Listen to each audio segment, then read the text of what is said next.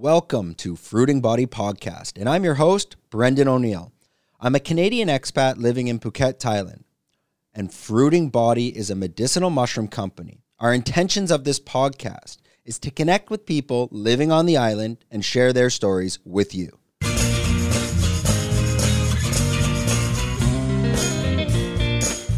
This is episode two with Glenn Sparv. Glenn is a Finnish MMA fighter training at Tiger Muay Thai. And on this episode, we'll discuss the ins and out of MMA and how Glenn came from Finland to Phuket and what his next steps are in moving back to Australia. What got you into MMA from the get go? I got into MMA probably by like by accident. Or I never planned to do MMA. It wasn't my plan. I just MMA just chose to do me. It was Okay. just, just how it was. Uh, I wrestled a little bit when I was I was younger. I was I was athletic. Played soccer and did a lot of track and field, and I did wrestling like off season for soccer because Mm. my dad believed it would make us better soccer players. And also, probably it's indoors, so Yeah, it's- and I, and I was I was good at it. Like from the bell, I was just I was just it was just my thing. Mm. But I didn't really have time for it then. But then when I, I turned eighteen and I lived in a city where I had kickboxing, so I went to a kickboxing gym. in in your small town. Yeah, in my small town. and Okay. I did that for probably a year and year and so. But I, I trained kind of hard and I Yeah. I got kind of good. So th- you you were starting off uh, with wrestling first, and then you got into kick, kickboxing Yeah. from there. And then we did, I think it was kickboxing from four to five, and it was MMA from five to six. So that they told me just just stay for this session, just stay for this. Uh, But what a- what age was that when you started even wrestling? Like at a, quite a- like six, seven, eight. now probably 10, 10, 11. Because your friends left some questions, so we'll ask those later. I think I The think funny some, ones. I think The they're pretty ones. funny. Uh, but we weren't sure if like if uh, anyone like while we were live streaming like tried to join in. And we were trying to find a way that like we could get them to the TV and you could. That would be awesome. we were trying to figure that out, but it's not so simple. Uh, Um, we, did we figure that out or no? We didn't figure that We didn't figure that out. out. okay, next time. Next time we'll figure that out. Okay. Um, so so back to uh, your your getting started in MMA. You started wrestling at, at ten, and then in your city there was a, a kickboxing class. Now, uh, was it at like one of the local yeah, gyms was or that one of the locals, and kickboxing was kind of big in Finland and s- still is. Like it's still popular. Mm. So yeah, I did that for a year, and I just stayed for an MMA session once, and I was kind of good. Okay, because we took uh we took some notes. I mean, I'm from a small city as well, so when you mention something, everyone will know it. By any chance, like, were you guys at the Fenric Stall Center? Is No. this is this fe- is this That, that's from uh, does that ring a bell? Yeah, that's from my home village. Oh yeah, that's okay. I thought that might have been like maybe somewhere where you would have been doing it. Oh, so this was like maybe 30, 40 minute drive from from Ah, okay. where I grew up. So yeah, started that, and after that it was just full on. My coach Full on. told co- my coach told me maybe after like six months or that oh you're fighting in like four weeks, and I was like nah, I don't really want to do that. What age? So you, you're starting wrestling at like ten or twelve, and then around what age was uh kickboxing? Uh, probably around 19, Nineteen. 18, 19, yeah, So what year was this? You're looking 2009, 2008, seven, 2007. Yeah, 2007, Holy shit. yeah. It's way back. So it's way back, maybe even before. Yeah, who knows? Oh wow. Okay. And then your first fight, how old were you? Uh, My first amateur fight was in 2008. I think 2008. 2008 in Finland. Yeah, in Finland. In Finland. Yeah. Ah, s- okay. So I fought. I fought amateur because it was kind of easy fighting amateur. Then you didn't need all this. Today it's it's too expensive. You need insurance. You need to pay a license. You need to all the blood work, all the medicals. It's too expensive. And you have to pay that out of pocket, right? Yeah, you don't get paid to fight amateur like you do. Oh, okay. Some promotions do it like with ticket sales and stuff like that, but So then you're you're picking up sponsorships uh, around as you go, or you're kind of just No, eh. paying out of they- pocket. there were no sponsorship. Like you, you got a pair of shorts maybe from like your local guy. Okay. The local fight shop gave you a pair of shorts and maybe gave you some training gear, but there were no sponsors. Like Okay, because we were I was wondering, you're always wearing the the orange, well, Canadian, the orange toque. yeah, Yeah, we're trying that- to understand is that is that a sponsor? Or? Yeah, that was one one of my first sponsors. First, I wasn't even sponsored with them. I just I used to just wear a hat when I wore out. And uh, Your and I com- fought in Sweden. And I just they just started a company, so I, I put the hat on. Okay. I think that's like the, Yeah. the, the trademark now when Yeah. you're coming out. and they saw they saw it on TV, and they were like happy, and it's like yeah, Ah, I bought interesting. it.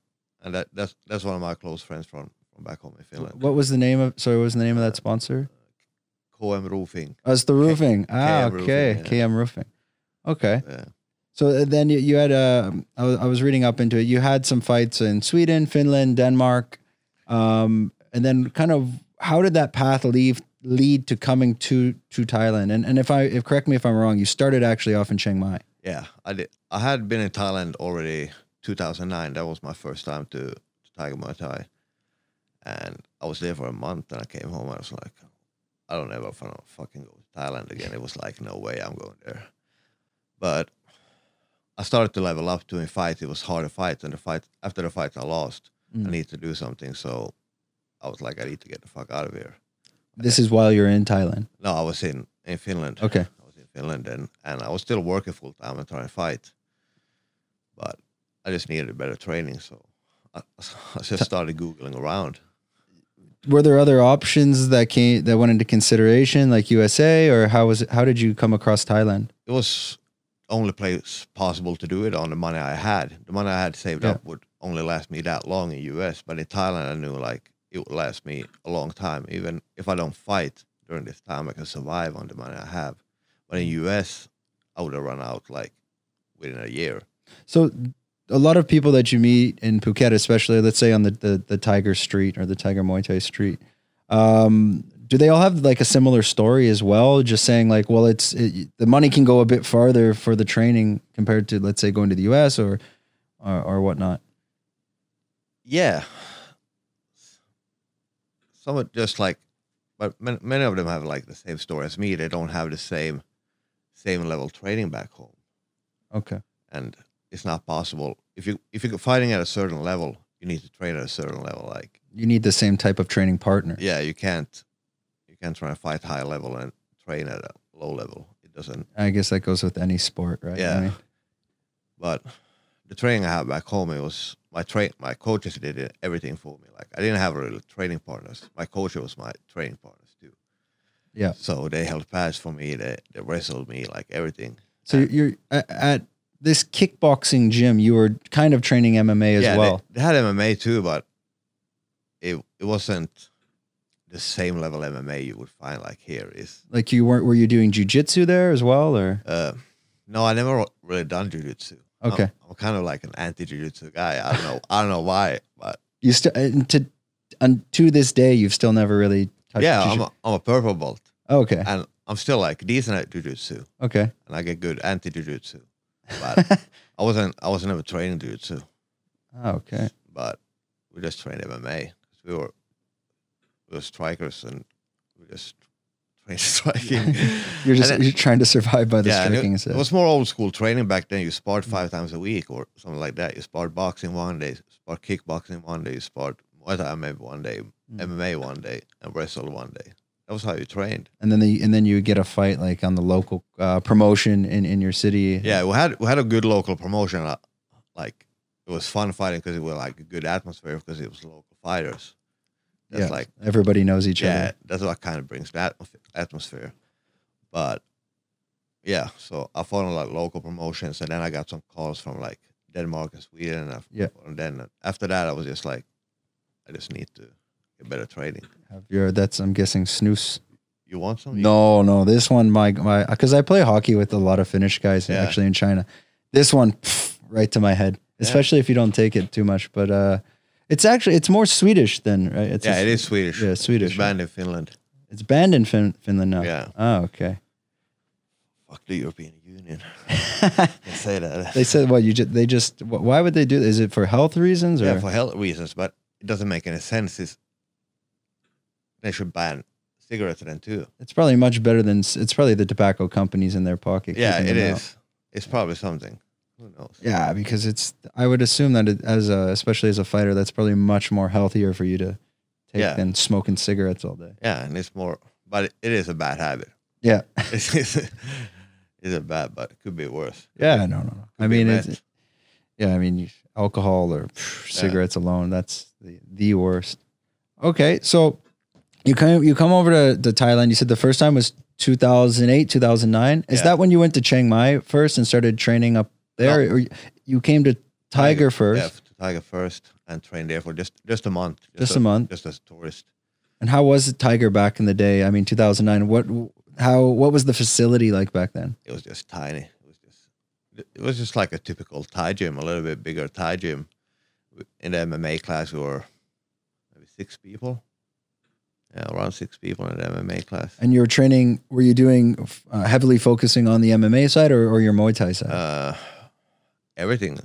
Like I was so young then, so I, I, I could just train three times a day And- and party all night. That was like, going out the bang- Yeah. Bangalore Road. yeah. So So 2000. So yeah, you're probably what you're like 20, 21 ish, yeah, 20, 21. too young for Phuket. Yeah, too young for Phuket. That's pretty young. I mean, That's what uh, that's what a good thing with my my second trip too, or when I moved out to Thailand or came out to Thailand first time. I went to Chiang Mai, Yeah. which was probably the better option for me. I think it would be a better option for most people that come into Thailand and are young. just to settle you down a Yeah, bit, so you can't get in too much trouble. yeah, Chiang Mai just just teaches you a little bit, and then you jump into Phuket and learn like the real life. And wh- which gym were you at at Chiang Mai? Is it, is it a famous gym now Uh, or Team Quest Thailand, okay? yeah, it's probably yeah, I think it's the only MMA gym up there. There's some small smaller MMA gyms, but like only real MMA gym there Is it Thai run or Farang run? uh, Farang. Farang. yeah. And Who who's running that? Uh, right now it's uh, Dylan Fassel. okay. He's a yeah one of the best coaches out there too. Okay. Like yeah, And do you guys still stay in touch quite Yeah, often or? Yeah, yeah, we stay. I left on good terms. It was Yeah. just like I had a, I was defending it like title, my title in Finland, Mm. and it, they just said like, you need to go like to to, a- to a bigger gym like to to find some like To find the right partners Yeah. to train with. Yeah. so you, you need to go to Phuket, but it's okay. You can come back here after, but and I went back after because it was the same thing. Like I would have just have to. Did you go back home after Chiang Mai and then come back to Phuket, or did you go Chiang Mai Phuket? Chiang Mai Phuket, and I went to to AKA Thailand then. And I was- AKA. and I was I was there for for a good uh, two years. one and a half Yeah, I saw a lot of your, your, your videos that are available online. It's a lot of uh, pro- promo training videos at, at Yeah, AKA. yeah. And that's with Mike Swick, right? yeah Okay. And how, how was that experience? Or it was good like when we started or when they started it was good like we had big groups everything was good but Yeah. it started like thin out a little bit and eventually like yeah we had a little falling out and i left and yeah Okay, well, we won't dive too deep into that No. because we know how the the the, way- Yeah. the, the MMA world is small. Everyone kind of knows each other here, right? yeah, and it is. whatnot. So you made the decision. Uh, you started. You started your. Now, were you sponsored at? You were sponsored at AKA. yeah Uh, you decided to leave. You moved.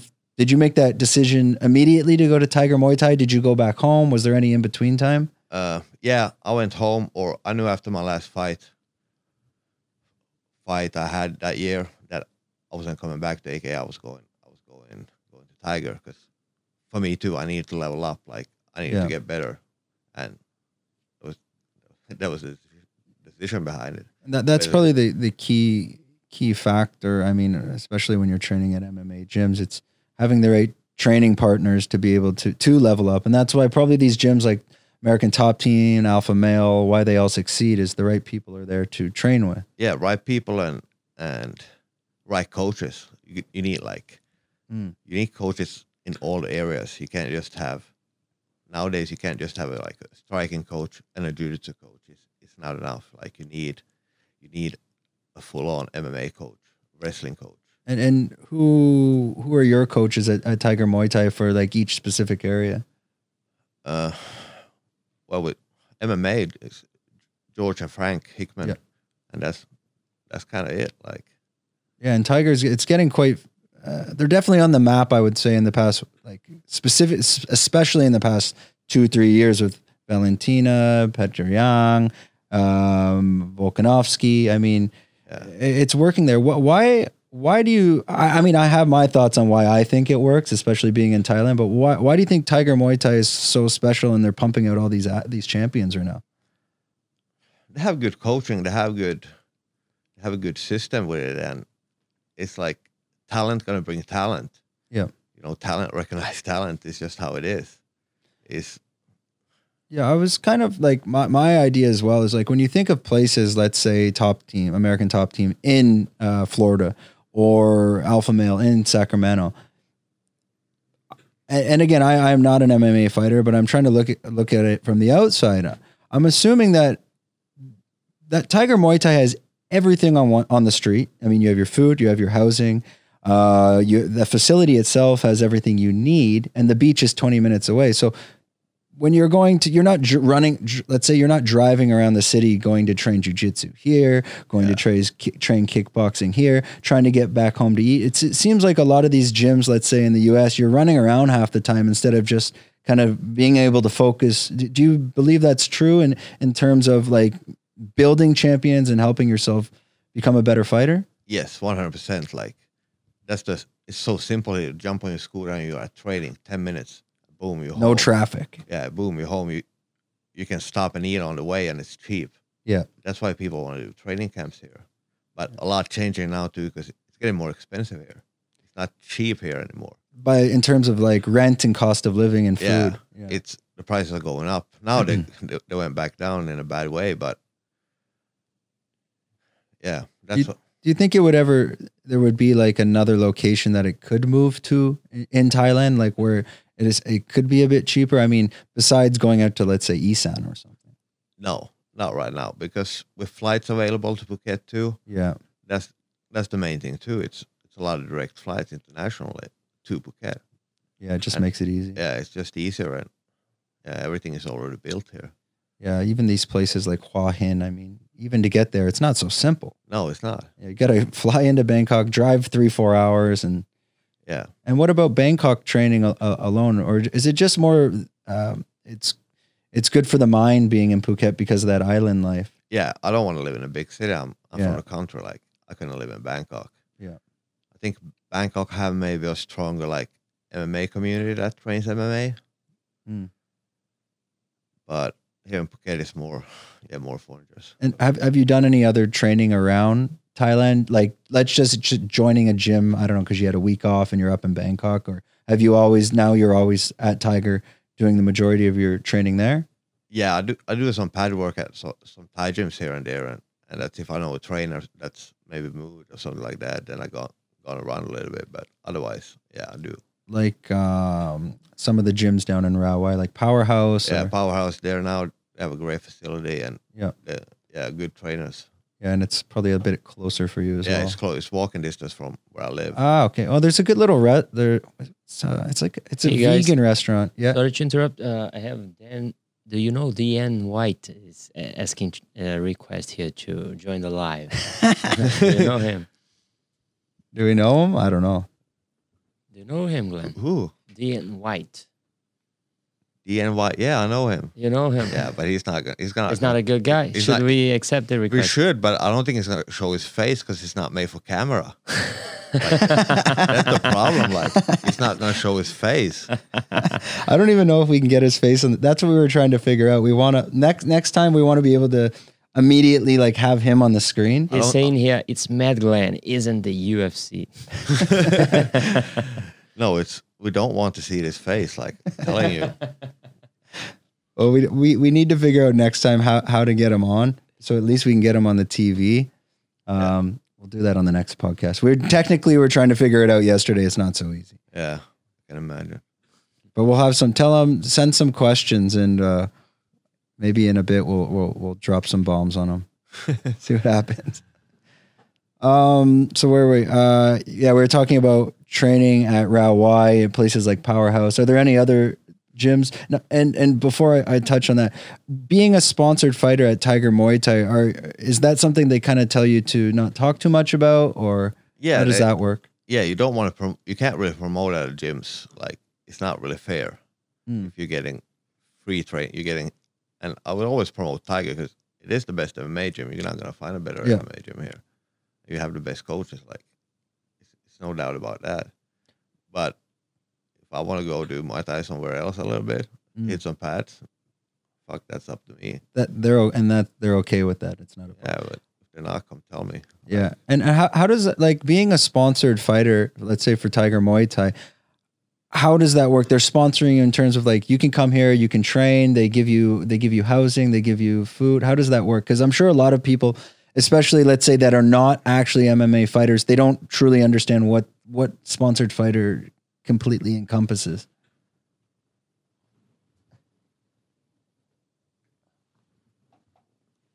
Just looked like I took a long time to think of that one, but I just had to have some water.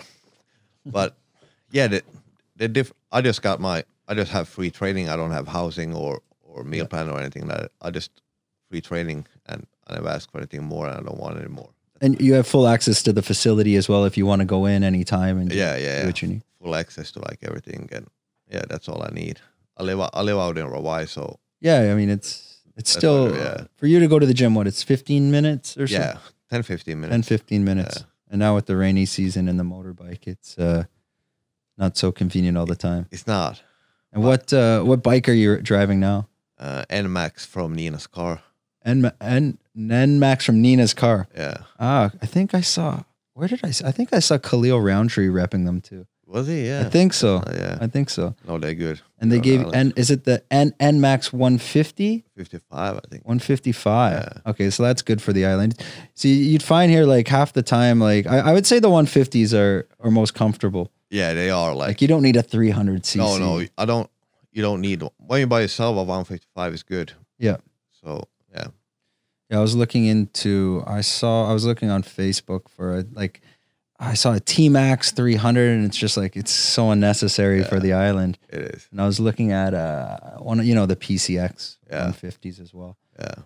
just because uh, I don't know. It's it's when it rains here, and uh, a lot of people aren't aware that like, especially if it hasn't rained for two months, and then it rains, all that oil comes up, and it's basically like a skating rink out Yeah, there. it is. You don't want some like one, you know, fifty cc, one hundred cc, you know, little kicker. Yeah. And That's- especially if you like, if you're over five foot tall, then like it gets un- uncomfortable on the small ones. Yeah. Have Have you uh, had any knock on wood? My God, any accidents here? I, I haven't had a single accident. I- I've been driving Okay. in Thailand for almost 10 years and I never had an accident. Okay, me too. Same. So I'm kind of, yeah, I don't want to jinx that either. no, fuck that. No. yeah, it's uh it's actually it's it's quite safe. If if you're comfortable driving the motorbike, it's quite safe. Yeah. And as long as you don't drive like a lunatic. Yeah, but you still got you can't drive too safe. You can't be like No, no, no. you gotta like hang with the traffic. You gotta like find the flow.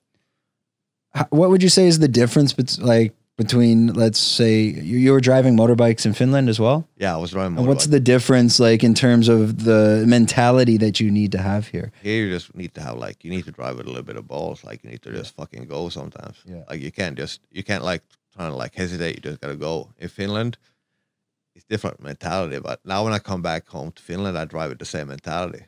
It, it works because everyone just holding back because nobody Yeah. want to crash. But here, like they don't give a fuck. Like Yeah, I find what I was, I don't know, I can't remember who told me this, but my advice is don't, you don't, don't even use your mirrors. Don't ever look back. Just like this is your peripheral vision. That's not my advice. Oh, use your mirror and use your helmet. yeah, use, use your helmet, but I mean, don't, I never like do this. No, never do that. I use No. the mirrors. Yeah. Yeah. Okay. Use the mirrors, Yeah. but don't be turning your head No. around like, because y- you never know what's happening in front of you. They just slam the brakes out of nowhere. If you turn your head, then it's like, It's game over. yeah, it's game over. You gotta just use your mirrors and Yeah. And uh, don't trust someone with a signal on because they might not be turning. no. You don't know. Yeah. Have you? Uh, I I learned this about a year ago when you when you drive by somebody and they have their signal on, Yeah. and they they obviously they shouldn't have it on, as we all forget to turn Yeah. it off sometimes. And you drive by them, you do this. Yeah, yeah, yeah. You've seen this. I had Yeah. someone do this like a year ago. I go, what the hell is going on here? But that's what you do.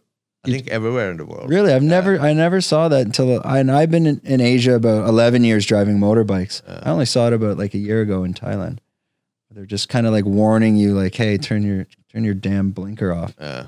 But you live in China, they probably don't even have a blinker there, do they? In China, well, first in Shenzhen, the uh, I was I was one of the last guys in all of the whole city of Shenzhen to have a gas scooter until the I was one of the last ones the cops finally got me. Um, and then it went to electric scooters. So then when you get to the electric ones, they're like 120 volt. Like I had like a fake Ducati. They're horrible. Like because the voltage is so strong that like there's, there's no gas. So when you touch it, it like jolts. Once you get roll going smoothly, it's okay. But um, they're super sketchy. But the the gas ones in China, China was more like sidewalk driving. Yeah, Like it is. if if there was a light, nobody cared, and they're like they would see sidewalks, so everyone's flying around on the sidewalks. crazy. So you yeah you were in Sh- you, you were in Shenzhen and you were in Shanghai Shanghai and, and you were I saw Xi'an, Kunming. h- how was that experience? Did you go all by yourself? Did you go with a team? I've been to China a few times myself because I go on a lot of these fights myself too because it's just easier with visa stuff. and You don't have to Yeah, worry about someone else. So you just pick some guy there to corner me and that's it. and that was that with Rebel FC. With Rebel and with WLF, with AFC ones in China and Yeah. who else did we have? Rain in Power. That was just one event go and And d- did you enjoy China, or was it pretty quick? Like were you in and out within like a couple days, or Mm, I've been on both. I've been like a week, I've been a couple of days, but I start liking China more and more. At first, I was like, "Oh fuck this! I just want to go home." yeah, But then I've been to some like nice places. Like I said, Shen, Shen- Shenzhen. Shenzhen, Yeah, yeah. Shenzhen. I like that city. It's kind of because it's a little bit more modern, a little bit new, yeah? and It's, they, it's, they it's speak a little bit or they understand a little bit English. Like, that's yeah they speak a little more english I, I mean at least it's close to hong kong yeah. so you can just cross the border and Yes. get a taste of like the western life So it's a, yeah, a lot better. yeah it's not yeah shenzhen's a cool city but it's But then the food in Kunming, yeah that was the best food. I, i've never what was it like i've never been to kunming It was a lot of a lot of noodles, like beef noodles, Yeah. beef and noodles. that's it Best. That's what I ate for like four days, I think. yeah it's china i mean because it's such a large country like there's so many different food options there Yeah. as well i've i've never had kunming shenzhen is kind of like uh the food's a bit um because they, they used to be quite poor there it was just a fishing village Yeah. I heard So the that. stuff that they can eat off of, it's a lot of like vegetables from like the lake, like wa- like water mushrooms and and different types of uh, uh, root uh, roots, sea roots and stuff like that. It's a bit it's a bit funky. Yeah, it doesn't sound. Doesn't sound that great, no. Doesn't go on my menu. No, no, no. So w- would you? I, I guess now with travel bans, it's hard. But do you have plans or intentions to go back to Fina or where? Where? Sorry, to China or where could your next fight maybe be? Or it's just too early to tell. It's too early to tell. I got too much things going on now, Yeah. and, and probably not China because it's gonna be a while before Yeah, I don't Yeah. think they're opening up. until we're getting any visas there. Yeah, they. Uh, I had I had a, a ten year China visa, and um, then they just they canceled them all. Really? Everybody. So if you had a visa to China, mine was a business visa. Um, they were amazing. You you could get them like a couple years ago, and you pay like a couple hundred Yeah, I bucks. heard that. Boom, and then you have a business visa. It's just to allow people to freely travel in and out. Yeah. Um, but then when the C word hit, we don't know how YouTube bans us if we say the wrong word. Really? but um, yeah, they basically uh, after after the, the the epidemic, yeah, they canceled everybody's visas. There's actually I I had about four friends living here that were essentially like we had a little WeChat group or WhatsApp group going. They were just uh, refugees here. They were here for a full year, and they all had business in China, and they couldn't get back in.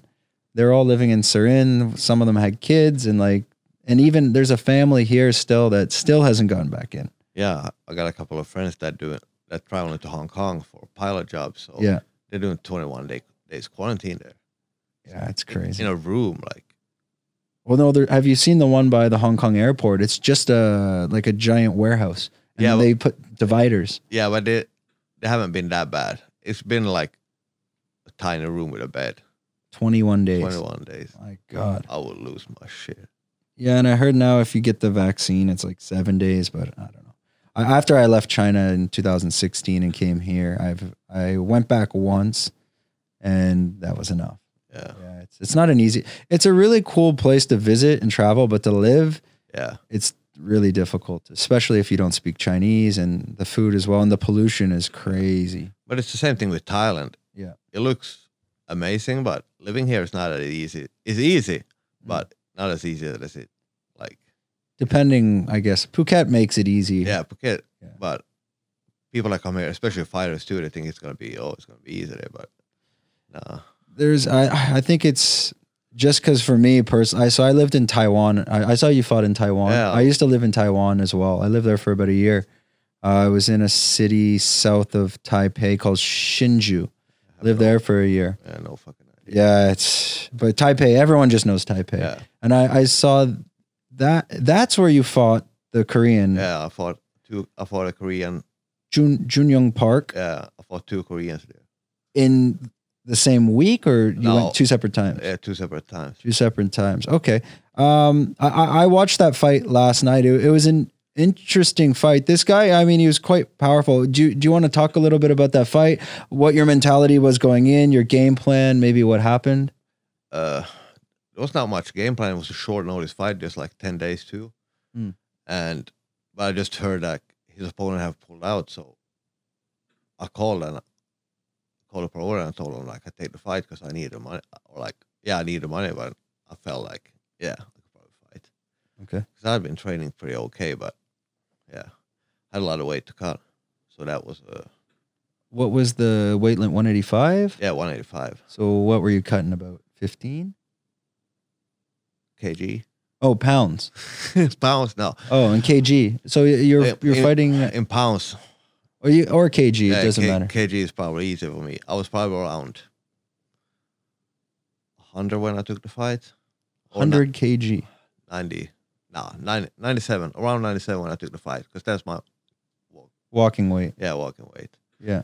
So, yeah. About fight week, maybe 12 kg. 12 kg. Yeah, but it's not that much. Like, for me, it's it's kind of normal. I cut a lot of weight. It, it wasn't it was an issue. It was it was struggling, but it wasn't an issue. It was just So n- naturally you hold a lot of water and I then- do hold a lot of water naturally, and I can and then you can yeah, always been. That's why I fought at welterweight too. Like I, I Jesus. could just do it. My. So a a welterweight when you're cutting down there, what's that like? Uh, you're cutting like 15 kg or No, more? because I was even heavier then. I was one, when I started one my my last fight in Finland. I think I started at maybe 107 kg. I got 107 yeah, Wi- with a six pack or no? with no six pack. there wasn't even close to a six pack. It was just a big pack. Yeah, and I was just big. Yes. Yeah, just came back from Finland. yeah, you Christmas, go oh, everything, okay. yeah. You had the Christmas pounds on. Yeah, and then, but I was younger then. My body just allowed me to do things that I think at Does it- that age it's okay. at that age is it's Yeah. okay. Wa- Once you're like a little bit older, then it's After 30 things Yeah, get I- it's not so easy. oh, fuck it. Yeah. So you you you had a quick 10 days notice. You had to cut about 10 12 kg Yeah, for that fight. And then um fight week. Yeah, was there was there much preparation for that during it? Like were you when, when you're preparing for a fight like, in any aspect, are you watching a lot of tape on the guy or are you kind of just doing your own thing and focusing on your own skills? uh, I just it's so short time to like just gotta focus on what you can do and it just gotta go in there and hope you fucking can do it. Yeah. and that's it. Like, and I usually I just train because it's not much else to do. Like, you notice that when gyms are closed here, like, what else you got to do? So, yeah, in Thailand, I mean, it's I, I've stayed at the Tiger Muay Thai Street about two years ago. Yeah. That's that's the benefit of staying on that street or nearby. There's nothing else to do. Oh. So you you get up at I, I remember getting up at like seven thirty in the or six in the morning, training at like seven thirty eight. You kind of eat, you have a nap, you might you you know go Yeah. for a massage, and then you train again at like three or four, Yeah, and like that's it's a job. That's your that's the day. yeah. So it's, it's kind of easy. So I'm always in kind of shape, Yeah, but I just I just got hit too much in the first round. Like, I just couldn't judge. After the first round, I didn't know where I was anymore. I have no memory Yeah. after that. it looked. uh I didn't even know where I was. I got him down at one point, but when I got him down, I didn't know where I was. I didn't know what to do. I was like, oh shit. But I knew in the end, that, like, I just gotta go fucking get him somehow. I just knew I, I just trying to get him, like, but Yeah, he came out. You, it looked like you kind of you came out swinging, and he just kept throwing straights down the middle. Yeah, that's what I did. Yeah, and just kind of just holding that. Um, and I saw. I think you. I think I saw in your corner. You're there with George Hickman. Yeah, George Hickman and Ryan, my, o- my old friend from Team West. Okay. So I always, I usually bring him with me because he's always my corner man. Like, because he's not an MMA fighter or anything or an MMA coach, but he can hold pads and you know he knows what I want to hear and he knows what Mm. what I need. So I usually bring him. Yeah. So it looked. It looked like I wasn't sure, and I think the announcer said it too that between after the first round, your game plan changed a bit. It looks like you were just trying to shoot and, and get the takedown. No, after the first round, I got to sit down a little bit and like maybe like my brain came back for a while. Yeah. That- that's why maybe you come out a little smarter. Yeah. And yeah, I got a little bit, but once you start getting tagged again, like you just don't know where you are. And is is that maybe you can explain that a bit for people that don't understand when that happens? Like around like that first round, it looked eh, you were getting pieced up, and then like when when you come back from that round, you're saying you completely forget the rest of the fight. Yeah, basically, yeah. Because after after you get hit that hard too, like your brain take a lot of damage. You Yeah. know, like you just got to do something to protect itself.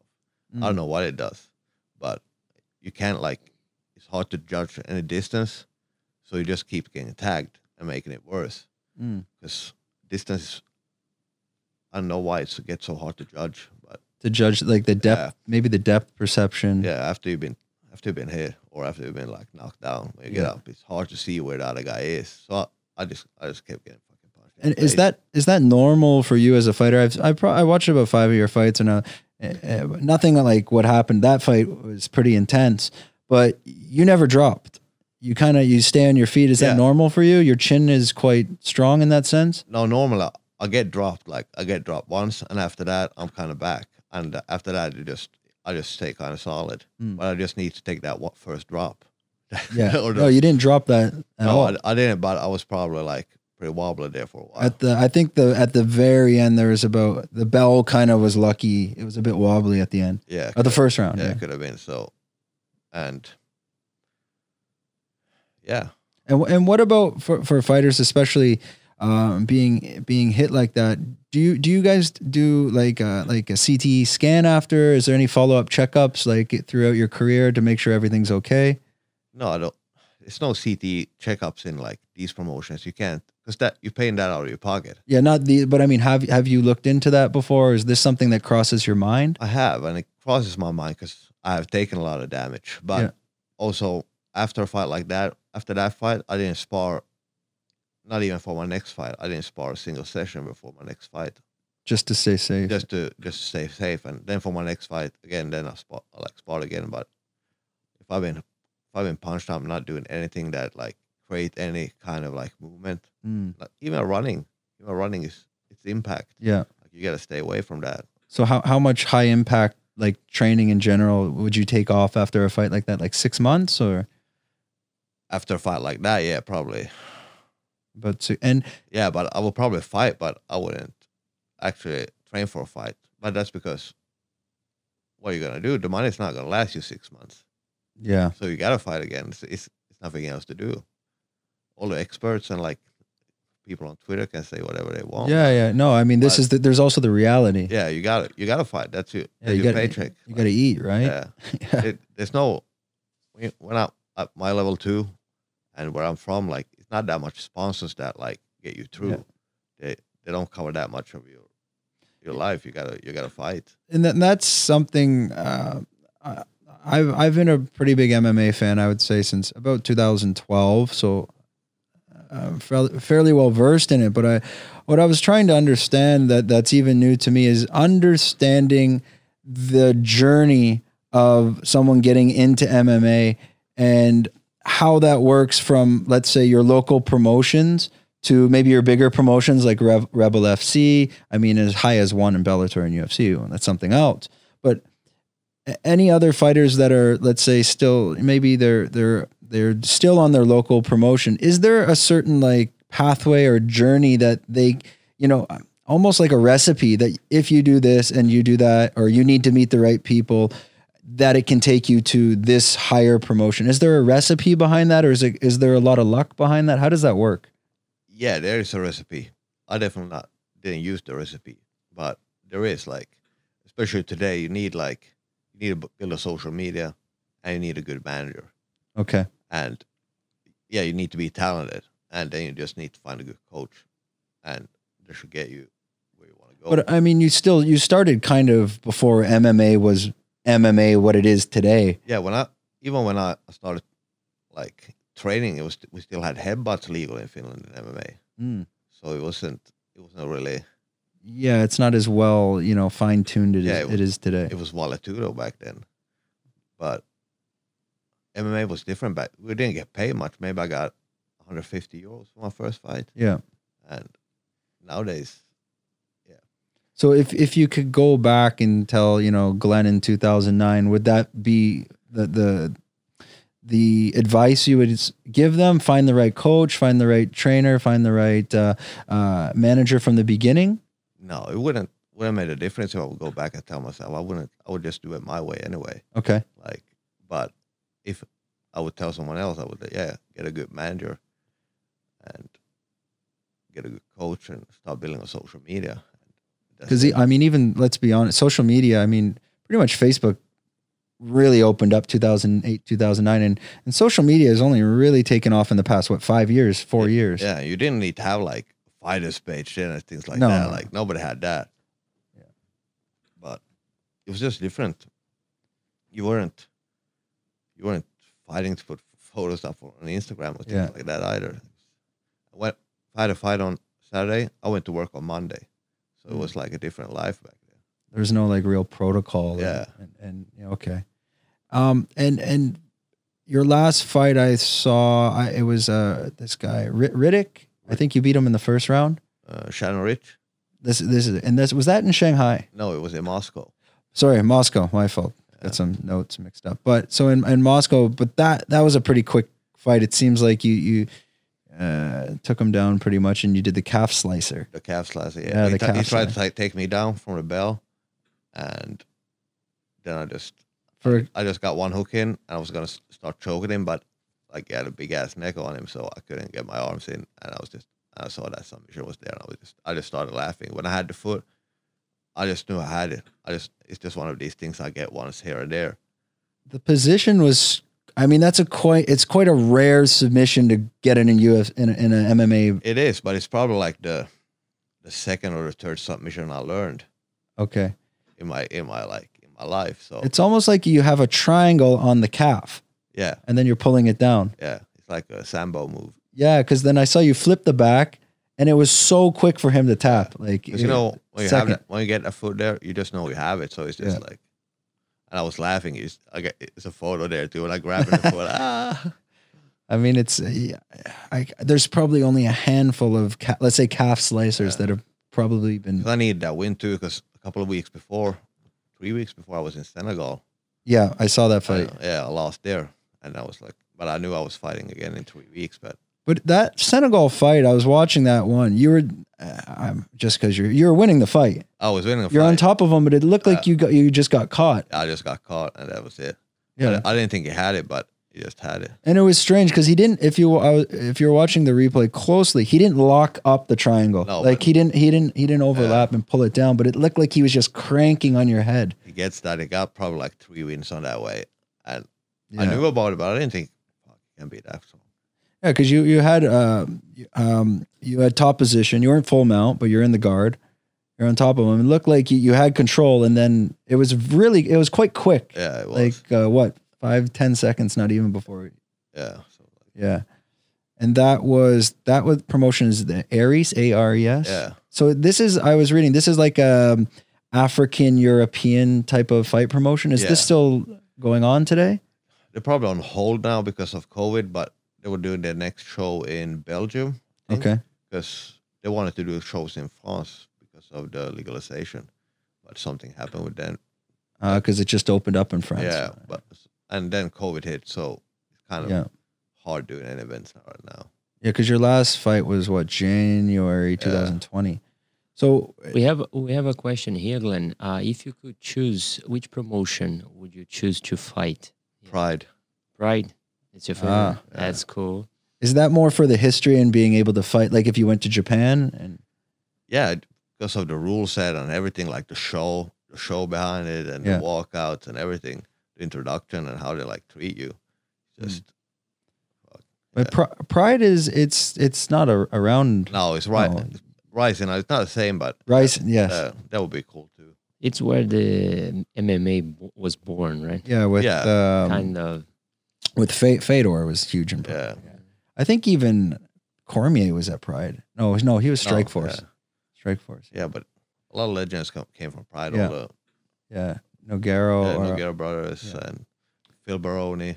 Yeah, yeah. Uh, who else do I have? Grace. Mark Coleman, Mark Coleman, yeah. Uh-huh. Randall, Randleman, Uh, Randleman. Chuck Liddell. Yeah, and th- they all came from Pride and then came to Yeah. UFC. And they, they had some like, because UFC bought Pride, so they did some like cross promotion there too Yeah. Yeah. back in the days. But So you, would you? It's it's Ry- Ry- Ryzen. yeah, You would that would be one of your preferred. They they only do the events in Japan. yeah, they only do, do events in Japan. And they did a cross promotion with Bellator too, was it a couple of years ago? Okay. Yeah. And do they ha- uh, do a lot of people for those Japanese promotions? Let's say Ryzen. Um, would they be training in Japan, or they're going to be training like say in Thailand, or, or i are there facilities in Japan for that? Right now, I think they're just training in, in Japan. I'm not really sure what they're doing, but they're doing a lot of kickboxing fights too. And Japan still got high level kickboxing. And and probably quite expensive to live in Japan as well and train. Yeah. yeah. Probably not, yeah. Uh, But Japanese fighter mostly do their camps in at home. Like you don't see a lot of them coming out here. They stay. Yeah, I Yeah. guess I haven't seen many Japanese A in. couple of them come come out with a tiger, but Yeah. very few compared to like how many it is there. maybe more comfortable as well because most Yeah. japanese they don't speak english i mean not to say they all don't but i've, I've been to japan five years ago and yeah not many people speak english Yeah, over there. no, but they're so friendly. yeah they're so friendly and Yeah. the food's amazing Oh yeah, it is. my god especially the quality i was in tokyo and then sapporo up in the north oh the food is amazing because you get a lot of uh, uh especially up in the north that's where the, like the this this kobe beef is coming from and whatnot Yeah. Oh, unreal unreal um what about your thoughts on like uh one championship is that ha- have they reached out to you ever or Yeah, we talked to them al- already when I came came to to Thailand back in the days, 2012, 13. There they were. That's when they started up, kind of starting up, and they were signing everyone. So I got offered some contract then, but it was just not contract wasn't in my favor, so Yeah. I wasn't really interested. And there've been some talks here and there, but yeah, it's it's a lot of a lot of other stuff going on with one too. If you, yeah, just read the news yeah yeah it's not all all, all Thanks. sunshine and rainbows there. and who knows if it's uh these promotions especially like bellator and one if uh uh what's the word uh, steroid use let's say it's it, like I, I believe in those y- it's a bit Yeah, with with drug testing and stuff like yeah that. it's not it's not the same In Bellator, it's just depending on commission, like or where they fight too. ah okay Some of them, like when they're fighting in US, the commission is gonna come in and test. That's just how it is there. But in one, there's no commission. Like you can't. They're just running. You can't have drug testing if you don't have a commission. That's like yeah it doesn't make. well they don't do the weight cutting that's that's one They of do the, the weight cutting. They just check it in a different way. It's just it's like a percentage of your yeah, it's hydration test. uh, yeah and- hydration and yeah, you're allowed to weigh in at a certain weight or like above the limit, yeah. Mm, like above the official limit. So, but there's still weight cuts. yeah It, it didn't end weight cuts. Maybe it's not as harsh weight cuts anymore, but still weight cuts there. They Mm. didn't they didn't take that away. But So- yeah, So, so what what is the next? Um, did you have what is your plan? What are the next steps for you, like in terms of your professional career in MMA? my next step is a little bit unsure yet, but I'm going to Australia in June. Yeah. And set up there for a while. Yeah, because you, you have the, the ki- the baby on the yeah, way. I have a baby on the way, so I Mm-hmm. Yeah. gotta go I gotta, f- yeah, go there and Yeah. and I set myself, I set the baby and family up, and yeah, start coaching a little bit. Start Co- to- coaching on the Gold Coast. yeah, Are there there's some gym? I, I used to uh, I lived there 2008, yeah. but there are there a lot of MMA gyms open there? Yeah, Or yeah, since 2000, 2008, uh, yeah, heaps of them come. oh wow, Like, and MMA is growing fast in Australia. there um there are I th- well they have the AFC as one of the promotions. Do they have a few other bigger promotions that Uh, are going on? Yeah, AFC, Eternal, Hex, uh, Urban Fight Night, and they have a, a lot of local promotions too going. So it's not they have yeah they have, and they have events happening right now because They're still running. yeah they're st- or they're running out because they closed the border pretty early, so they didn't Yeah. have like bad. They have live audience at like Foodie and especially on the Gold Coast. There's a lot of venue options. I yeah, mean, it is. they even have uh, they have a casino out there as well, Yeah. and I'm sure they they could run something out of that. Broad, I think it's Broad Beach. Yeah. Broad Beach. Yeah. Uh, usually Eternal that promotion they they broadcast it on UFC Fight Pass too. They do the Yeah. the shows out in Goldie. And, and does that? And I'll, I'll just jump into that that point as well. I, uh, that um, those promotions that are on the UFC Fight Pass is that a, a good let's say uh, stepping stone to to be seen? Like for example, is does UFC give favor to promotions that are on their Fight Pass compared to other ones that are not that are not? Let's say from a scouting perspective. yeah, I think it makes it easier, like for them to get access to that, like maybe that fighter. But I still think you need you need to perform, like you Mm. need you need something big. You not just go there and grind out a three round decision. And you think, oh, I want to Yeah. fight on UFC or fight pass. Like it's not enough. Like you need to do something big, otherwise. But Nope. doesn't that affect the way that you're going to prepare and go into the fight? It's like, uh, okay, so for for example, um, the fight that you, you had in in Taiwan, you came out swinging, and I'm thinking, I'm like, he just wants to get the fucking knockout. Yeah, But probably if if let's say you're already in those promotions, you might not fight that way because you're there. So like, do you find that that pressure affects the way that you'll you'll you'll take on your next fight because you're looking for like a crazy knockout for your highlight reel? no. If you if you're letting that pressure get to you and you start going out looking for hierarchy, really, you're not gonna get very, very far. Like Mhm. you're gonna stop because that pressure gonna be on you. Like once you like hit like four and oh, five and oh, everyone sees you as a prospect. Like everyone wants you like to do something big. Yeah. If you want to do something big, you gotta do it again because everyone expect that. But you can't get let that get to you. Just like gotta stay on like your own track if you want to like if you want to go far. You're just gonna like stay on track and stick to game plans. Like 'cause coaches, they don't care if you get a highlight reel. They will they just want you to win. They don't care how you win Yeah. just fucking go and win. So, whatever they say, like, yeah, Yeah, you're, I mean, you're still trying to to Yeah. uh, at least get the win. So y- when you go to the Gold Coast, do you have some some potential gyms s- set up where you think you'll you'll be training out of when you get there, and and uh, and even from there, like maybe your ideal uh, fight promotion, y- say plan to, to to s- to start fighting there as well. Do you have any plan ar- ar- around those lines? yeah, we're gonna be be working with CMBT Okay, that's out there, and with fight promotion and stuff like that, I don't really care. Like, I just I just need to fight something. Like, Yeah. I won't. I need something. I need to compete. I need to fight. I just need that drive. Yeah. So I don't really care. Like, I just need to fight something. But then, depending on my time schedule and stuff like that, what how much this baby's keeping up at night, I gotta see yeah, I like think uh, when can I fight next. Like, it's a it's a different. yeah, your hands are going to be tied a bit for a year. no, I don't want to give it a year. Like that's kind of too long. I, I Yeah. still want to, I st- still want to fight. Like as soon as I can get like proper training going again and getting. And how how do you define proper training, like from uh, an MMA athlete? Like, could you kind of explain that? Like, what is proper training, and even beyond and above and beyond, like uh, your your own expectations? Should you be getting up at five in the morning, running? How, how does like a uh, what what would be the the the the best type of training uh, performance or even your, your day-to-day what are you doing exactly That just depends on the athlete too. Like whether that is so individual, but you probably need two training sessions a day, five days a week, maybe one session on Saturday. I need to be able to stay consistent Mm. and not be like just overtraining all the time, training like smashing three, four sessions a day and just being tired. But you're staying consistent, consistent, and you're getting like proper, like good quality rounds in, and you're like you're feeling you're feeling good. And you're not just like half injured and that, Yeah. and you you're still getting getting your strength working, you're getting conditioning working.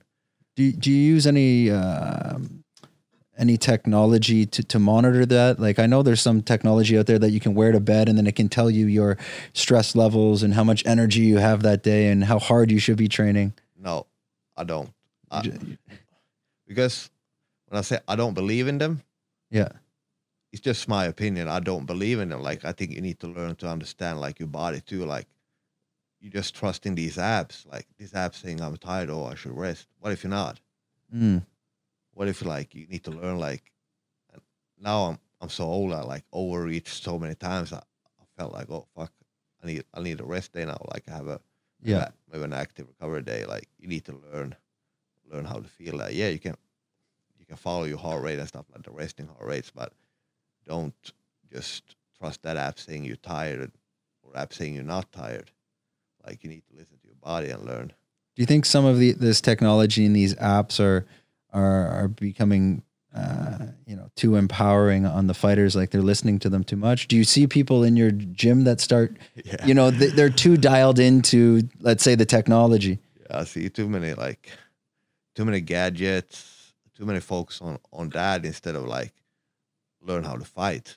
Like Yeah. that's why you you don't need to learn how to like all these things and they put in too much energy into stuff that they don't need yet. Maybe for when athletes get older too, maybe they need more. Maybe they need more like gadgets and stuff like that. But Yeah. but for younger athletes, they just need to learn to understand their own body and they need to learn how to fight and get good at what they should be doing. And when when you have a day like it could be even midweek, like a, whatever a Wednesday or a Thursday, and if you just feel like it's a day of recovery, do you just take it off based on how your body feels that morning? Uh, yeah, or I do some lighter sessions. I can go and do like a just a, a boxing sessions, which is quite. E- it's not easy, but it's, it's still like easy on the body. Go in and, and do Yeah. like boxing technique for an hour in the mornings, and yeah, that's been a good class, especially at Tiger. Just coming in and do that, and you take maybe the rest of the day off, or just go for a, a longer walk or something Yeah. outdoors. And And and do you do any uh, like ice baths or any type of this recovery? Or I know they have the Apex Center down there in in uh, Rawai, where it's the, the what is it cryogenic, like the spray freeze. Yeah, they do, but I don't really use. I I use the ice bath here and there, but I don't I don't overuse it. Or Yeah. Like like every day or something. Like I go here and there when I when I really need it. You need to have like that one lifeline too. Like if Mm-hmm. you start using something too much, it's like it doesn't give you the same thing. You need to like save for the special occasions if you know what I mean. Yeah, and Like with everything. become too dependent on it as Yeah. well. But saunas I use weekly, and I'm from Finland too, Yeah. so we have a sauna at our home. And you, where there's saunas at Tiger Muay Thai, or where you where are you using the saunas? Usually around Rawai somewhere close to home, just Rawai, because Yeah. there's that new. Have you been to the facility? uh, It's in Rawai. I think it's called Fresca or something. It's that a massive new new facility. I haven't Uh, been there. Yeah, I went there uh, in October.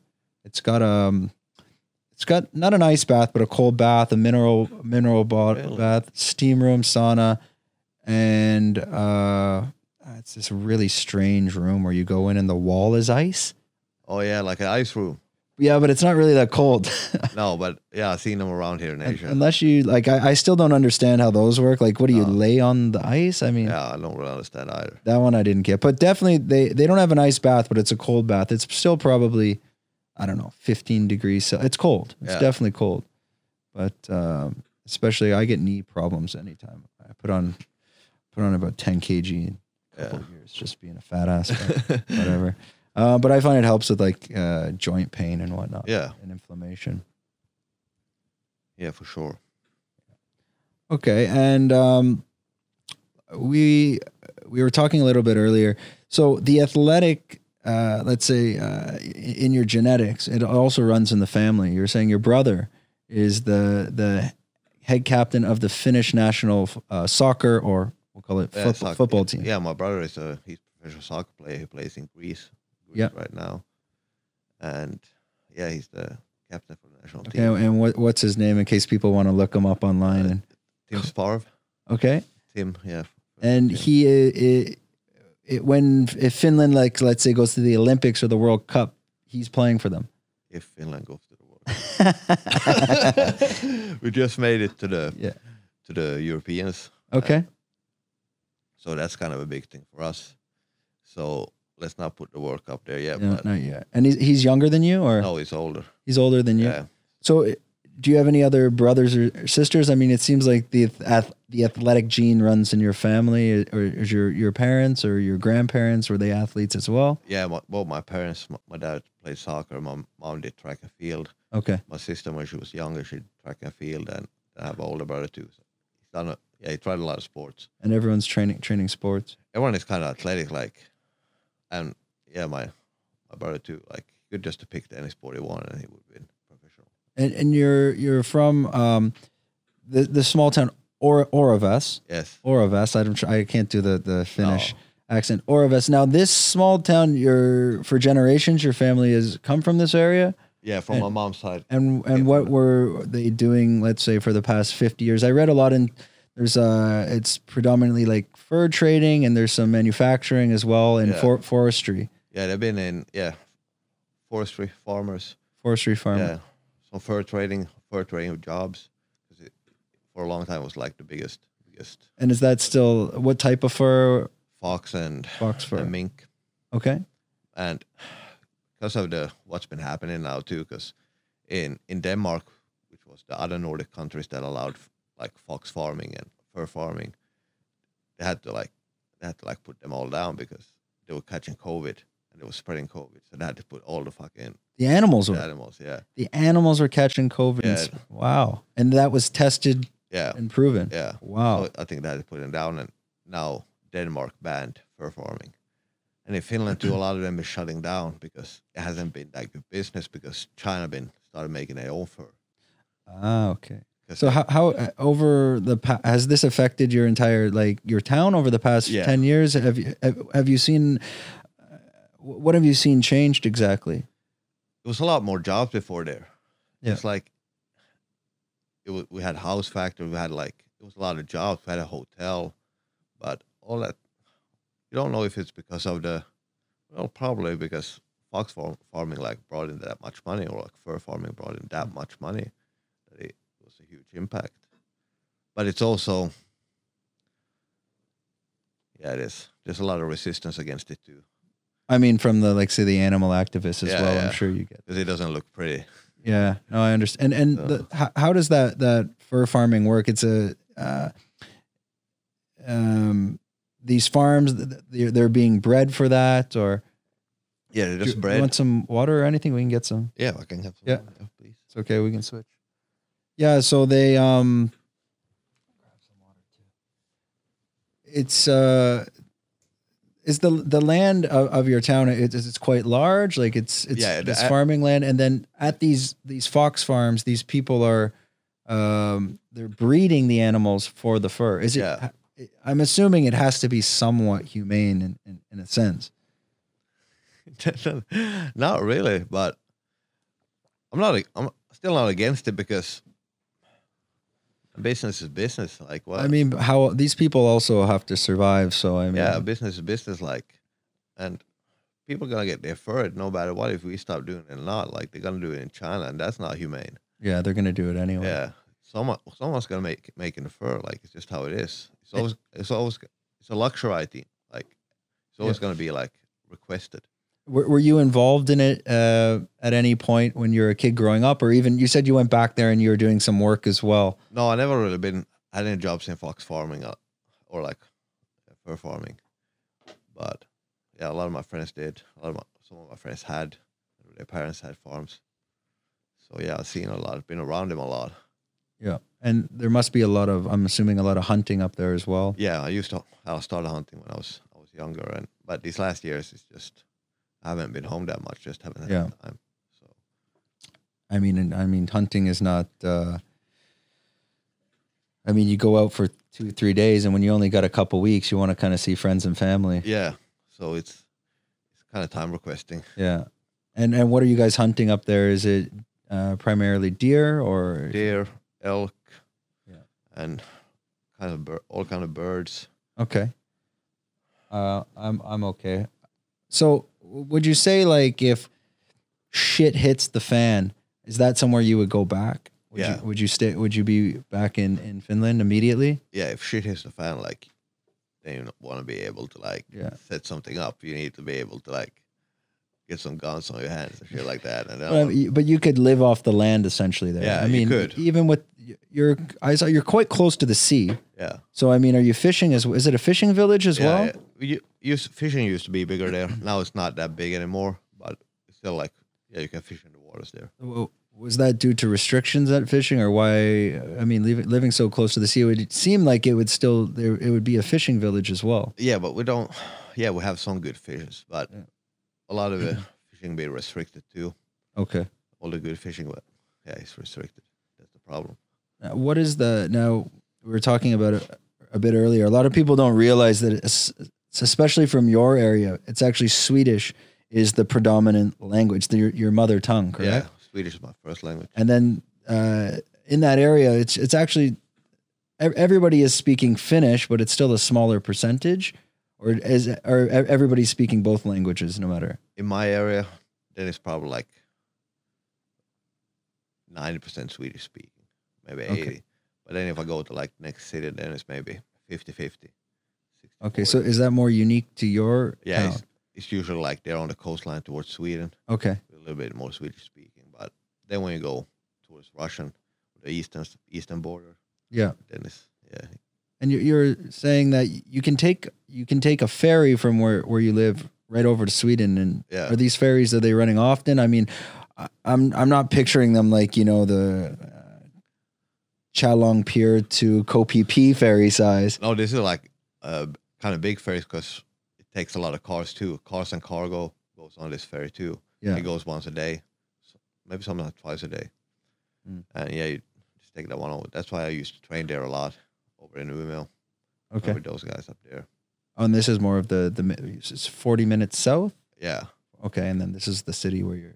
It's it's a bigger population. You said this one is about like 40, 50,000. yeah. Okay. Interesting. Interesting. Okay. Um so we want to talk uh just a little bit more about about Thailand and your experience here. So now you now you've made the decision to go to Australia, but how hard was that decision to, to decide okay, it's time for me to leave Thailand and when did you kind of make that decision? No, I knew. I've been on. I've been trying to leave Thailand for a while now, but I always get like sucked back in. Always like, oh, I'm done with it. But hasn't been a lot of other options. Like, I didn't really know what I, I was gonna do. But Mm. and it's not hard choosing Australia because it almost is the only option I have if I want to have like some kind of life quality. Say that. Yeah, it would, I could go back to Finland, but I was just I would just be slaving eight hours days and not really getting anything done for myself. And what, what type of work were you doing there when you went back home? You- When did you leave after I left COVID. in April last year. April? Yeah, And you pretty much just came back November or December ish? uh, came back in February. Oh, already. My, I, I, I lose track of time. Yeah, February. yeah, and I was a mechanic. Yep. like lawnmowers and stuff like that. Yeah. and And that's just to kind of pay the bills and get by. And it was just like to save up money. Yeah. to like get back to get back to Thailand and be trying to have like another go at it. Yeah. but but now you've decided pretty quickly just to, yeah, because now with everything closing again here too, and and with travel restrictions that are still in order. yeah. because it was kind of looking good there for a while. They're gonna like, It was looking good about a Yeah. month ago, eh? yeah, it was looking good, but then shit just hit the fan again, and Yeah. now I realize it could be a while before fighting. And if I leave Thailand too, I can't go back. I can't do 14 days again. Just Yeah. I mean, it's not cheap either. Like No. quarantine, what, what did you probably spent, what, 20 to 50,000 baht at least? yeah, because we, we we were allowed to share a room, so that was good. That saved a lot of money. Yeah. So, but yeah, it's a lot. It's expensive. Yeah, a lot of people don't realize that. Yeah, there's quarantine here, but it's not cheap. No. Plus flights. plus everything you need to do before, like get the COVID testing. You hope Yeah. it ain't cheap. By the end, you're spending almost five grand US just to kind of Yeah, to get in here. and then when you hear like this shit happens, Yeah, then it happened pretty quick because now even in Phuket, um, because Phuket I guess is a red zone. yeah, Like, uh, so apparently when you're driving your motorbike, you need the mask yeah, you do. hanging down here, because if the police pull you over with it, and if you don't always have the mask, at least like kind of covering you, even on the motorbike, it's like twenty thousand baht fine. No. Yeah, and apparently even run, if you go for, a- I I was doing some CrossFit last night. Uh, I'm not a huge CrossFit fan, but I need to lose some weight, so and the gyms are close.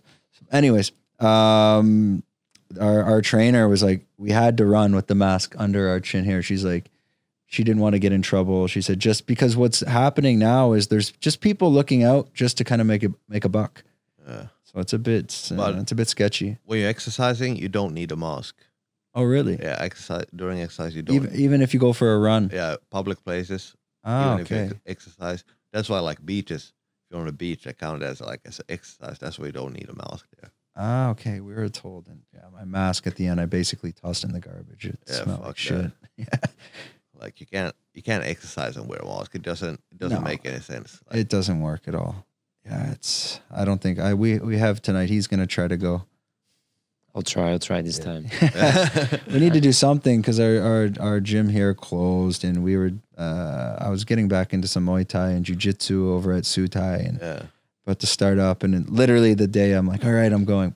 Close finish. So nothing we could do. Um. Glenn, uh, uh, if you Oh, we like have- to answer here, yeah. we Let's have a take some few- questions. Yeah. Yes, yes, we have a few questions from our Instagram stories here. Oh my The live is already off. So the first question is from White. Uh, he asking if you do you condition your hair regularly, daily, daily. twice a day, twice a day. It needs to put something in it. It's definitely one of your friends. Another question here is what type of music do you like? like everything, but mostly some older rap, hip hop, R and B. Mm. But then, man, I can crank out some Sweet Caroline too. It doesn't. Well, we I saw a lot of your, your fights. You come out to Johnny Cash. Yeah, Johnny Cash, Yeah. I like him, but it just depends on my mood. Like I, I like rock. I like some metal. Like Yeah, I mean, it's. I think it's the same for me. yeah, It's- but mostly hip hop. Yeah. Nineties hip hop. Yeah, Okay, none of this new age. no, I- I don't really like this new age. I don't even know what it is. I still, I, Oh. I don't know if I'm getting older. Or like, I, I still like try to convince myself. I'm like, I can't just be a crazy, you know, getting older type guy. But I, it doesn't even make sense to me. no, it doesn't. It just sounds like a, a bunch of mumble horseshit. Anyways, There's nothing behind it. yeah, I mean, when you compare that to like Tribe Called Quest, I mean, Talib Kweli, Black Star, Mos Def, Gangstar, like you, c- there's no comparison. No, So it's some of this stuff is I don't know. I, I still can't figure it out. Like wh- what this younger generation. I, my my guess is honestly they're brainwashed by social media to like it. That's what I think. Yeah. I think it's a snowball effect. Someone that's popular likes it, so then I should like it, and then they all like it. But I don't think they actually like it. there's no way. There's no way. Anyways, Another question here is from Pablo. Is Pablo Northern Lights going to be the next big fighter in Scandinavia from Scandinavia? Next big fighter from Scandinavia. Fuck. I don't know really. It's hard to say. Like I haven't been scouting much now and we're not like a lot of events happening either. But Sweden got Sweden got a lot of upcom- upcoming talent. I know that. So I think the next one is next breakthrough swa- star definitely coming from Sweden. right now is Hamza, right? But he's Yeah. he's like Dagestani Swedish. Yeah. Right. So Was he born in Sweden? no, I think he was born in in Dagestan, Yeah. and then all this training is. yeah. Wh- When you were growing, getting into MMA, was Gustafsson a big influence on you at any point? No, because Gustafsson wasn't big. He was he was coming he was coming to train at the same gym that I was going to in Sweden too. Sometimes like Okay. he wasn't. I think he just made it to UFC maybe around then. because he's not that. No. he's probably only three or four years older than you. Yeah, because he was still fighting at just lo- local events in, in Sweden. Yeah, So he wasn't he wasn't big, but but the same thing for him. It comes from like just a small town too, just a country boy, yeah, and he made it. He made it far. I don't know if he's still planning on fighting, but man, he's too. He's kind of too good to retire. Ah, he just had a couple that la- that fight with Jones. I mean, I don't know. Jo- John's at a certain level, and the last one he fought, I don't know why they, he shouldn't have took that fight with No. Verdum. That was a stupid Yeah, fight the to fight- take. And he should be able to be Verdun, but I don't know. Like, man, get to two hundred five and like make another round for it. Like, he just needs to get. I- his- he's still a top five yeah, he at is. least, He right? is. And, and he's light heavyweight. He- Yeah. oh, he went up to he went up to heavyweight, Yeah. right? Yeah, and he just got I think he got caught in a triangle or something Yeah. against Verdum, and it's you know it's that's not for me personally when that happens like it can happen to anyone. Yeah. So it doesn't really show your skill set if you just get caught. No, and it wasn't like I don't know if he really wanted to, like, because he had a long break there, retired for a Yeah. while, and came back, and I don't know, like, but I think he still got, I think it was the wrong- I don't know maybe I don't know, but it was probably the wrong fight to take, yeah, especially Verdum. And you got these. I mean, they're such veterans, right? Yeah. So, um, we wanted to ask about uh, your so your experience at Tiger Muay Thai working with. Um, it's actually originally I started fo- I started following you way maybe two years ago when because I always saw you in the corner of Tai Tai Tuivasa because Tai Tuivasa was really coming up until the the Junior Dos Santos fight or Yeah. sorry ju- uh, the Dos Santos fight in Australia. I mean Tai was I think he was ranked eighth or ninth. Like he was on the verge of Yeah. like becoming a top five. yeah, Um, so I was following Thai because I was following Thai from Tiger Muay Thai. So I like to follow the Tiger Muay Thai fighters because it's close to home. That's how I originally started following you. Said who's who's this guy in, in his corner, and I th- I was doing some training at Unit 27 because I'm I'm friends with Joy Summers. Yeah. I know Joy quite well, um, and I, I was like okay, seeing you because you're in the corners. So can you talk a little bit of that about your experience working with those guys like Tai Tuivasa, Justin Tafa, and and and and the experience from the gym to the fights and kind of how that all un- unfolded and how you got, you became part of that team. I knew Ty from like I met him like some years before he had c- come to AK then, and he was helping Mark Mark out with a camp. Mark Hunt was Yeah. at AK. that's yeah. where I, I met all the Tavas too, and that's how I got to know them. And Ty was coming out to Tiger to do his camp, and he he wanted like some help with wrestling, and so me and Frank was gonna help him. I was like, like the only big guy that had to help him, and, Ah, and okay. since I knew Ty before and we got along good, and yeah, And do you have any funny stories about Ty that maybe if he sees? I think I think everywhere we go, like it's just fun. You know, when you're going on like a trip, it's gonna be fun. that- Hmm. yeah, it's always like, and they're always like the Islanders, the Usos. They always like look after you. They always like take you in with open arms, and they will like open you home. home it's for like a now. family. It's like a family. So it's like it's different when you go when you go helping. Like they really like appreciate it, and they they want to work like because they're so they're so like athletic naturally. They don't look athletic, none of them. Yeah. but but they're so athletic. They're so strong. So like they're kind of easy like to to coach and like to teach like wrestling. They pick it up fast Yeah. and and they yeah So when you when you're you're his kind of wrestling uh, training partner in in the gym, can you feel the difference in, in strength between like and how would you describe that between like a light heavyweight? I mean, you're you're middleweight, yeah. right? And and training with him is is he able to just toss you around? You can hold your own. No, I can't. I can't hold my own against heavyweights. It's, it's not about that. I'm a I'm a strong guy. It's, Mm. it's not. I fought at heavyweight. Yeah. a lot of times too. So it's not a problem like not being a heavyweight, but it's definitely like when you hit it, like when you shoot in or when you're sparring, like it's it's different power. Yeah. That's why if I would go up and fight like full time at heavyweight, I would probably got like get knocked fuck, get, knocked, get knocked the fuck out because the power difference is like Yeah. s- so different bec- from a natural heavyweight to someone who's coming up to heavyweight. and you're not used if you're not used to yeah, it. and sometimes you just can't get used to it. Yeah. And yeah, they have a lot more power, but And um, with with with with Ty, I mean, it seems like so he's got. I think he's got a fight coming up next against Greg Hardy, Yeah. which is it's it's good because everyone wants to see Greg Hardy get knocked out every Yeah. time it seems in, in the in this world. Um, and then it puts a lot of eyes back on him, and he just won his last fight by knockout, Yeah. which was quite impressive. So it seemed, and he's young. I mean, it was he's like twenty seven. Yeah. He's young, so he's got like the future, and he's a heavyweight, so he can do this. For, till you can do that till forty yeah. if you want. So he just got, he got the potential, and he got just had like bad momentum there for a while. with Yeah, some- with some losses, but he put together a string again, and like this, suddenly he's top ten. It's not like that far off. He he just needs two, three more wins, and yeah, and he's back in. yeah, and then he's like up there again. Yeah, because he was running through people up up until uh, he got the Dos Santos fight. Yeah, But I mean, and he look at the opening and like the first round there. Like yeah, he was doing well. he's doing well. Like he's Oh. Yeah. getting Santos like back off, but he Yeah, just got overexcited. It was a big fight too. You got the pressure, like and it's o- in Australia. in Australia. Like you could hear like the people. It was crazy, yeah. and yeah, and Yeah. also it's. I mean, you're also fighting these crafty veterans, right? I Yeah. mean, how many hours in the cage do they have? Yeah, it was a b- big step up, but he, he like took it. It's not like Yeah, yeah. he's, thir- he's not looking for like the easy way to the top. No. Like, And he's yeah, he's still young. He can still. Yeah. There's there's tons of time, and yeah, hopefully he just flatlines Greg Hardy, which I think he will, because Greg Hardy, I, I his last what was his last fight? He just gassed out.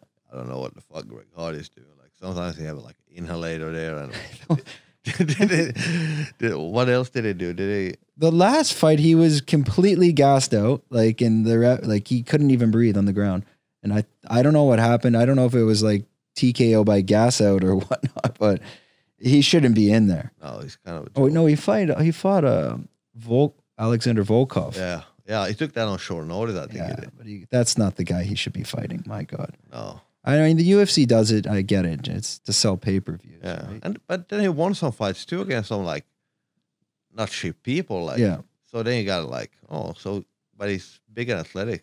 i don't think he can make it through a second round No, I don't. That's the problem. Yeah.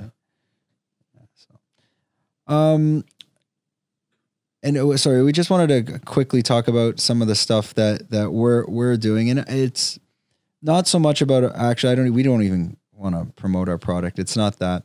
Um, it was more closely related to CTE and psilocybin and the, some of the studies they're doing at John Hopkins. Is this becoming popular in the gyms? Is there a conversation there?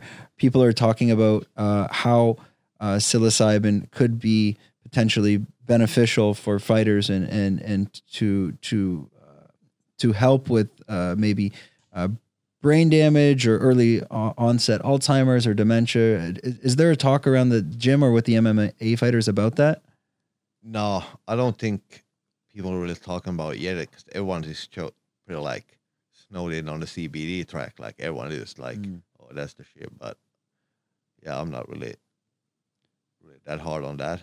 Yeah, because I mean CBD. Do you, do you use CBD for like joint pain or anything like this? No, I don't. I, I used it maybe then like 10 years ago when it was less like, it was kind of new, Yeah, but I didn't, it wasn't for me. I'm sure that it got some benefits. I'm sure it did, does, but it wasn't for me.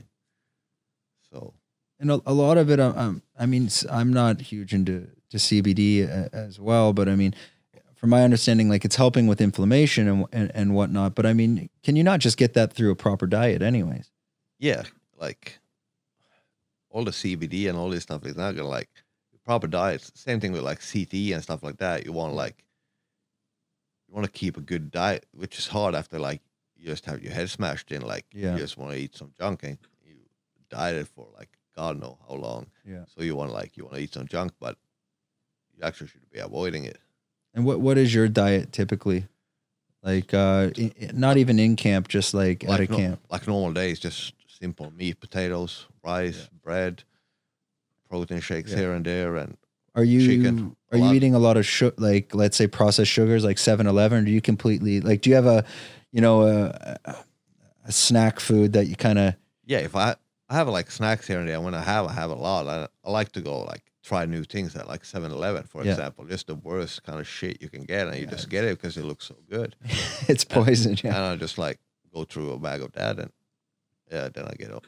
like a pack of Yeah, Coca Cola gummies or yeah, the best. but normally, yeah, I stay pretty pretty healthy. I still eat, I can eat a lot.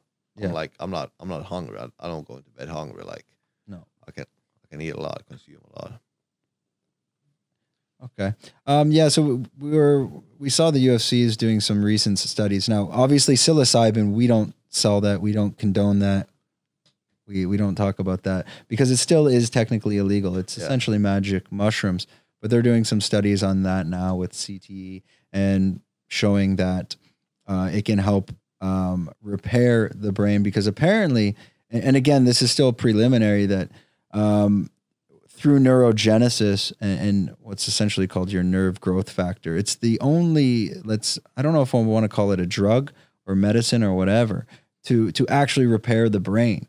Um, but obviously, pharmaceutical companies and whatnot they're trying to to keep it down. But they are doing studies now at John Hopkins with the I UFC. Saw, I saw was it Ian McCall, Ian McCall, the US, UFC veteran. He was he was part of that study, I think. Yeah. So yeah, I've been following it a little bit. yeah, because some of it's definitely I mean. CTE, it's a real thing. It's dangerous. Yeah, and- and, and definitely sometimes I question myself if I like Mm. if I have symptoms. I don't know, like because my memory is Yeah. definitely not good. Like things like that. Like Has your memory always been like that since you were uh, like even before? this? yeah, but now it's like it's even it's real bad. Like I have a bad Yeah. memory, I know that, but so I don't know. It's just because I'm not listening, or just because I don't have a good memory, or because of E. CTE. but when you were like in elementary school, did you feel your your memory? Is it Yeah, I It's don't- progressively you feel it's getting worse, or I used to remember like stuff that people said and things, things like happened. I always remember. I had no like issue with that. But now I like forget like incidents maybe or things like that. maybe more short term memory. Yeah, Mm.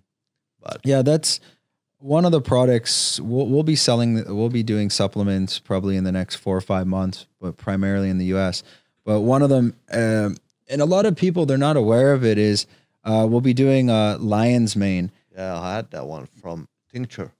You had the tincture. Yeah. I think because you were one of your sponsors, the friendly Uh, fighter's friend. fighter's friend. Because yeah, I, I came across them because I was doing some work with Eddie Farrell and Bro- Yeah. and Brooke Farrell.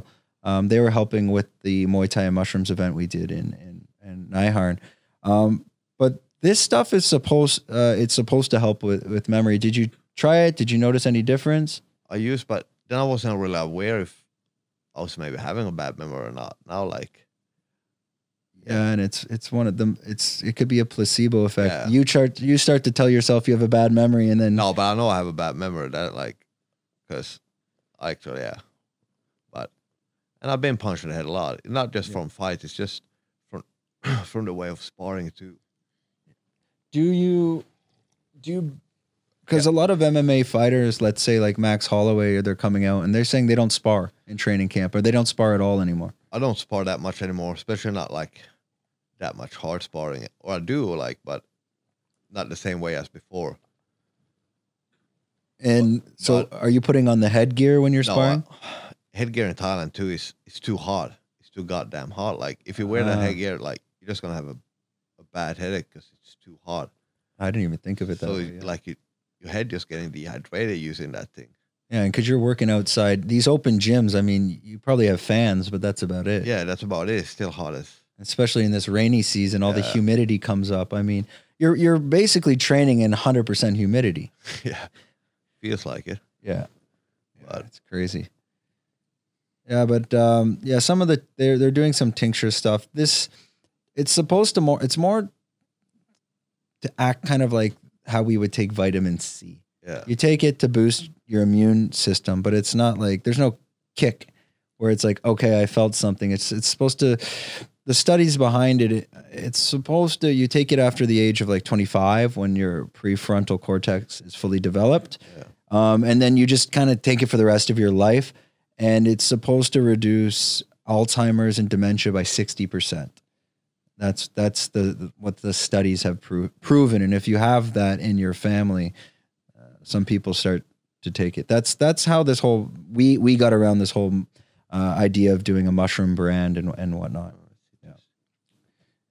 Um, do we have any other questions from the audience? Uh, we have one more here that I read before. It's about your training routine. Uh, you- do you wrestle, Muay Thai? How how it's your training routine? right now training routine is what my body allows me to do like i'm so much half injured too so like it's just what, like what i can do but no good case scenario i would spar twice a week i would wrestle twice a week i would maybe box two three times a week and some strength and conditioning on that but right now it's yeah a lot of boxing because or like a lot of stand up and just going for light sparring and stuff like that just to get the body going again and yeah, trying to get in shape. Yeah, because I was listening to, I think it was one of, one of your promo videos, and you were saying that you would rather focus on like two to three techniques at 100% than kind of spread yourself thin. Yeah, and And is that still true? Because this would have been from seven years ago. Is this, you still follow that, that protocol? yeah, now almost like for a long time, I just I just focused on wrestling for a very long time, and I got I got good at it, Mm. but I only got good at that. I didn't get good at anything else, and I, I did.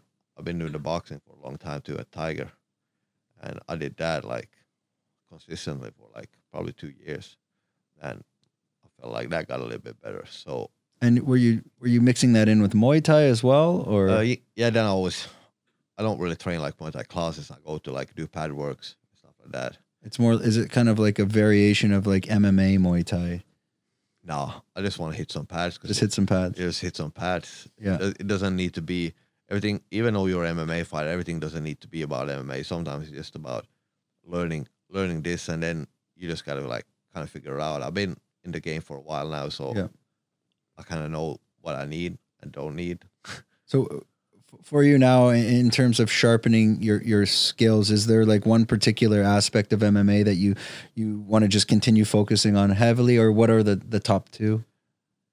Now I'm too old, not too old, but You're too still old. you're, you're only what 32. Yeah, I'm not gonna change fighting style. I'm gonna Yeah. keep fighting the same way I always fighting. I just gotta get better at fighting that style Mm. and just mixing stuff into it. It's not about trying to get become a striker suddenly. it's like Yeah. I'm not I'm not gonna be, be the next Israel. 'Cause no, no. Are, are you you're looking for the takedown? Not necessarily. I'm looking to get it to the ground, but how it gets there, like it's just Mm. either way. Okay.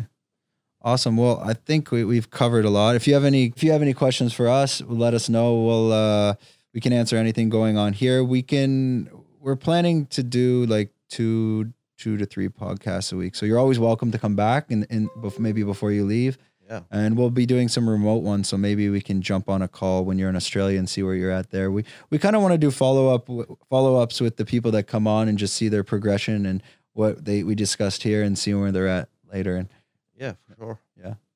Thanks for having me. Okay, thanks so much, Glenn. If you enjoyed this podcast and you'd like to watch the full video on YouTube, come visit our channel, Fruiting Body Podcast.